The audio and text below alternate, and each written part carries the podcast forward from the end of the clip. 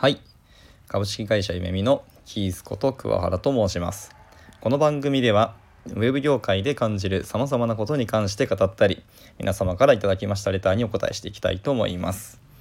えー、本日もレターに回答していきたいと思いますが本日のレターはこちらです。取締役ん？取締役ネタなんか話してください。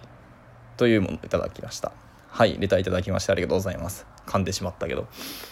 えー、とですね、今回の、えー、と収録では、えー、とあえて、あの今回ですね、今年の応募、まあ、去年も応募あったんですけど、弊社には、えー、今年の応募については話さない予定です。まあ、これは次回話していきたいと思います。はい。で、まあ、去年も、えーと、取締役チャレンジというものがあったんですけども、えー、実はですね、去年も私は出馬しようかなと正直思っていたところがあります。なんですけども、まあ、結果的にはま出なかったんですよね。でまあその理由とかまあでも何を感じたとかっていうのを今日喋れればなと思っております。はい。まあね正直に言いますとまああのいわゆる平たい言葉で言うとあのひよったんですね。まあ、やっぱり。取締役ってやはりそんな簡単になれるもんでもないしなったらなったでやっぱり責任も大きいしとか、まあ、いろんなことを考えまあ、プレッシャーを自分で感じてしまったんですね。はい、で、まあ、正直ひよった面もあります。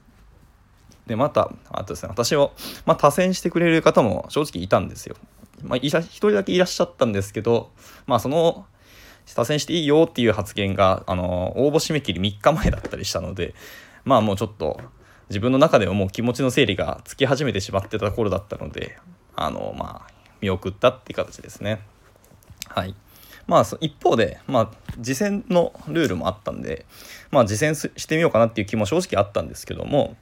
まあ、私の、まあ、自分 OJT チャンネル、まあ、これあれですね、ゆめみの、ゆめみ社独自なんですかね、の、えー、 Slack の分報チャンネルです。まあ、一般的には times とかを作ったりするんですけど、ゆめみでは OJT っていうのをつけ頭につけて、あとフルネームの、えー、チャンネルを作るんですね。まあ、こちらで、まあ、Twitter のように使ってもいいし、まあ、なんか質疑応答のためだけに使ってもいいですし、まあ、自由に使っていいっていう奮法チャンネルですけども。はい。で、まあ、自分のその OJT チャンネルで、まあ、自分がもし取締役になるとしたら、まあ、どういう役割で、まあ、どんな貢献ができるのかなっていうのを正直に考えて、まあ、それを赤裸々に書いていたんですけども、はい。まあ、その中でですね一応あの代表のレイさんからも、まあ、コメントをありがたくもいただきましてですね。いろいろコメントしていただいたものと、まあ、自分の思ってることとかをまあぶつけてみたんですけど。でいろいろ考え直してまあとりあえず去年は取締役には適さないな私はと感じて、まあ、出なかったのが一つですね。一応ちなみにどういう役割で出ようかっていうのはあの、まあ、CLO とかいわゆる VPOE とかそういうポジションで考えようと思ってました。まあ、いわゆる本当技術者というかテクノロジーにフォーカスしたあの最高責任者みたいなところではなくて、まあ、もうちょっと現場に近い寄っているところですね、まあ、メンバーとかチームの作り方とか働き方とか、まあ、そういうところをですサポートしつつ、まあ、経営に関われていけたらなっていうふうに思っていたんですね。ちなみに CLO というのはチーフラーニングオフィサーというもので、まあ、会社の、まあ、いわゆる本当学習ラーニングを加速させたりもっと最適化したりとか、まあ、やっぱり会社といっても人がやっぱり資本であり資産でもあります。その人たちの特に開発会社はその人たちの技術力というか学習レベルが上がってくれるところがやっぱり今後の会社の総力とにもなりますし底上げにもなりますのでそこを、えー、コミットしていけたらいいのかなと一応思っていたんですけど、まあ、そもそも夢見って全員勝手に学ぶような人たちばっかりですし、まあ、そういう人しかあの採用ではさ多分通っていないはずなのでそもそも僕がやらなくても勝手に勉強してるしみんな勉強会に、ま、参加されてむしろそこからどんどんどんどん社内にもアウトプットしたりとか情報を共有していただく人もたくさんいらっしゃるので。まあ、いらないかなっていうのが1点と、まあ、VPOE のところはまた難しいですね。ここはまだ僕がそもそも未熟であったりとか、まあ、チーム体制になり始めたばっかりのところで、まだ固まってなかったり、まあ、多分、レイさん的にもまだまだ考えているところ、まあ、どういう会社全体として組織、チームっていう風なものを作っていくのかっていうのを多分試行錯誤されていたところだったので、まあ、一旦それを待ってからの方が良いんだろうなっていうのは正直も私も思っていたので、まあ、そういう意味で自分の役割がその2つだと以外だと今のところあんまなかったなと思って断念した感じですね。はい。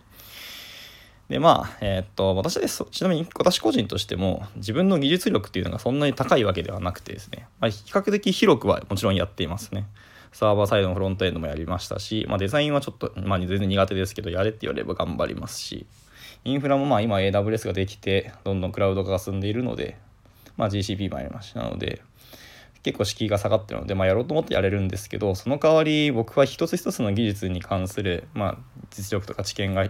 弱くて浅いんですね。広く浅くやってしまったものなので、まあ、私より上には上の方がいらっしゃるし、まあ、そういう方がいるので、まあ、自分よりこう取締役にこう適任だなとかなむしろなってほしいなって思う人が、まあ、社内にいたんですよね、まあ、そういうのもあってやっぱあの